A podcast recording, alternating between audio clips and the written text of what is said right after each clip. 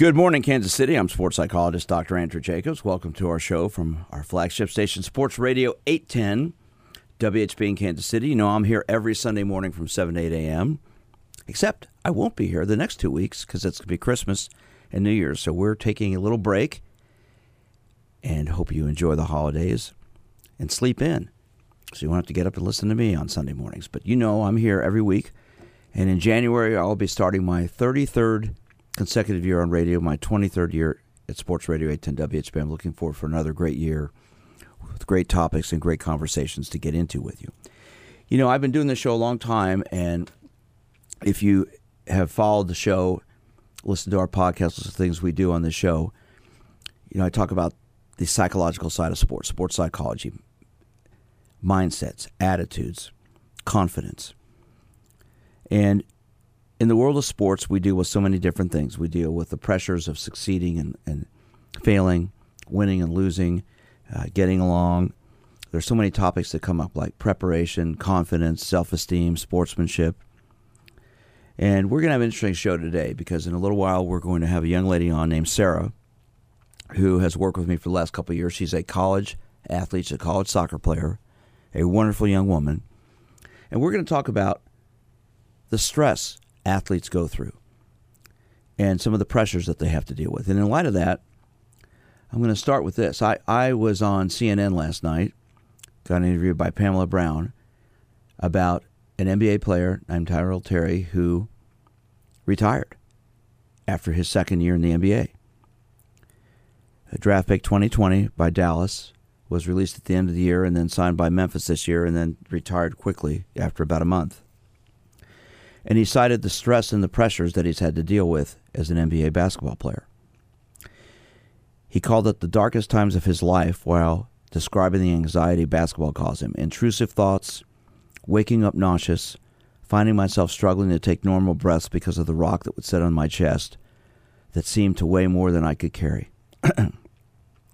this is just a brief description of the anxiety this sport has caused me, and while I'm grateful for every door it has opened for me, I can't continue this fight any longer for something I have fallen out of love with. I want to repeat that something I've fallen out of love with. He was drafted by the Mavericks with the 31st overall pick in 2020 out of Stanford. Played one year for the Cardinal, named to the Pac 12 All Freshman team in his lone season. He then appeared in 11 games for Dallas during his rookie season, but was waived in October 2021. He then signed with the Memphis Grizzlies, appeared in two games last season before being waived. He said, To most, I will be forever known as a bust, a failure, or a waste of talent. While those may be true when it comes to basketball, it's the biggest failures in life that lead to the greatest success. There is more for me out in this vast world, and I am extremely excited to be able to explore that. And for the first time, to be able to find my identity outside of being a basketball player. He concluded, I'm eternally grateful to those who have believed in me and apologize which I'm going to talk about here in a second, apologize to those that I've let down. But I'm headed down a different path now, one that will hopefully lead to happiness and being able to love myself again. This young man has more guts than most people I know because he came out on social media and talked about the fact that he's quitting a sport he's played his whole life that he's loved. But he can't do it anymore. Why can't he do it anymore? Well, we don't know for sure from the specifics, but we know in general because of the stress, the anxiety, the pressure that he's felt. Obviously, a very bright young man. If he went to Stanford, you know he's smart. And, and, and this is something that I want to bring up about athletes. Smart athletes, just like smart people, think. And when they think, they sometimes overthink. And when then when they overthink, they worry. And when they worry, they get stressed and anxious and everything falls apart. And I think for this young man, that's probably part of what's been going on. Obviously, a very bright, intelligent man, especially when you listen, or excuse me, when you read what I just, just read uh, that he wrote. Very intelligent, very introspective. And I commend him. I commend him in, in, intensely for the fact that he's brave enough to come out in the public on Instagram and expose himself and say, hey, I can't do it anymore. It's too much. I need to move on.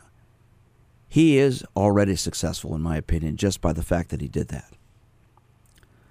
Our, excuse me, our phone number is 913 3810 Love to hear from you if you have any thoughts or comments on that.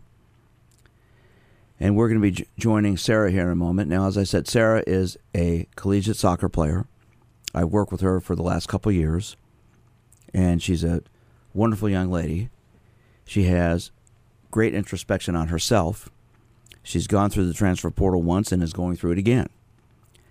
And we're going to talk with her about stress, about the pressures of being a college athlete. Because let me tell you something being a college athlete, everybody thinks, oh, it's a lot of fun. It's a lot of work. You know, the NCAA mandates 20 hours maximum, but I can tell you a lot of athletes do many, many hours more than that to train and get themselves in the right frame of mind. So, Sarah, thanks for joining us this morning. I appreciate you being with us. Yes, of course. So we met a couple years ago. Why don't you tell everyone how you found me and, and why you wanted to start working with me? Um, so it was two seasons ago, and I was like really struggling within my sport. I was having a lot of like playing anxiety and just like couldn't be myself on the field. So I was having my mom try and find somebody to work with, and we ran into you, and it just like worked from there and really helped me like become confident in being playing in my sport again. Well, I've really enjoyed working with you, and you're you're a very intelligent, very talented, and very bright young lady, and, and, and you get it. You understand the issues that go on. So let's let's talk about when you first contacted me. What was the anxiety mm-hmm. about? What was the stress about? What, what, why? What did you Why did you feel you needed wanted to talk to someone? Just out on the field, like every play, every touch on the ball, stuff like that is like, am I going to mess up? Like, am I doing what I'm doing to be out on the field? Am I fit enough? Am I fast enough to be here? Can I kick the ball for enough? Things like that is just like, I was thinking about it. Oh, how much playing time am I getting? What time did I sub in? Who did I sub off? Like, just all the thoughts of like, what's going on instead of just worrying about just having fun playing. Like, I was being so stressful over all of the little things outside of just enjoying my sport. You know, we've talked about this before, and it's something I want to bring up. There's there's a big difference between the words worry and focus. And when you're worrying about something, I'm going to have you answer this. When you're worrying about something, Sarah, what are you doing? When you're focusing on something, what are you doing? Um, when you're focusing on something like it's just what you're thinking about all the time. Like you you're taking the time to like focus on it and like taking that time of it. And then worrying is like taking the other time to just like wonder what's happening about it, having no control over it, things like that. You know, you you have come a long way in, in your soccer career, and I know you have aspirations to play beyond college. You went through the transfer portal once; you're going to go through it again. So let me ask you: the the pressures and stressors that a collegiate athlete has to deal with. What what are they? Tell us about them. Share those with us. Lot of them, it's just like it's having the balance of like school, your sport, having a social life, doing anything outside of like your sport, school and social life, things like that, like things that you enjoy in classes. Like if you're missing classes for traveling or an exam, you have to find time to make it up. Where are you learning that material? You're traveling sometimes it can be eight hours. So like that takes up a lot of time. It's a lot of stress. You have to be able to work and communicate with all your professors about it if they're willing to work with you. Oh, hold on, hold on, hold on, right there. If they're willing to work with you, have you had some professors that were not willing to work with you? Yeah, I mean, sometimes they'll practice during like their office hours and stuff like that. And if they have too many students, or they might not have time, they might not be able to make extra time for you to like get in some extra studying because you weren't able to make it because you were traveling. Have you had some specific professors that just didn't, you know, the fact that you were a collegiate athlete, basically having a full time job as a college athlete, it was like they didn't care? He just wasn't really willing to work with me to give me some extra hours um, when I like kind of needed them just to cover up some topics during one week. That had to be pretty frustrating. Yes. So how'd you get by? How'd you deal with it? I had to kind of take more extra time to like study with in like just doing it on my own, like trying to find ways maybe some YouTube videos, some extra lessons that I might have missed, and like trying to find like where I'm like missing the concept on my own. Well, academics are important to you just as much as playing soccer is, correct? Mm-hmm. Have you played with some some some young ladies that don't care about their academics to the degree like you do? Some people might not like take as much pressure onto like their academics, yeah, but majority of players also very much so care about what grades they're getting, like how they're doing in their classes, like their relationships with their professors. Like a lot of people like worry about that as well. So, when you decided to choose the first school you went to, what uh, I think this will be interesting for people to know. What was it about that first school that enticed you to go there? Um, really, like their playing level, the idea, like the professionalism of the program, and then mo- overall majority just came down to like soccer for that. Um, it was a top program, and they were willing to give me some money, and it kind of just fit all my criterias in those areas. Okay, so you went to this school, and tell us about the first year and why you ended up leaving there. The first year I was there, it was during um, COVID when it was really bad. So that, on top of just being a regular student athlete, added a lot more pressures. Like you weren't really allowed to go see people that often. Like we were testing all the time. Like you're just hanging out with your team. You're going to practice. You're going to class. Like you don't have time, especially during that time, for like outside things. We practice at 6:30 in the morning, and like that put like a big stressor on me because like waking up very early, being able to wake up and perform, that was really hard.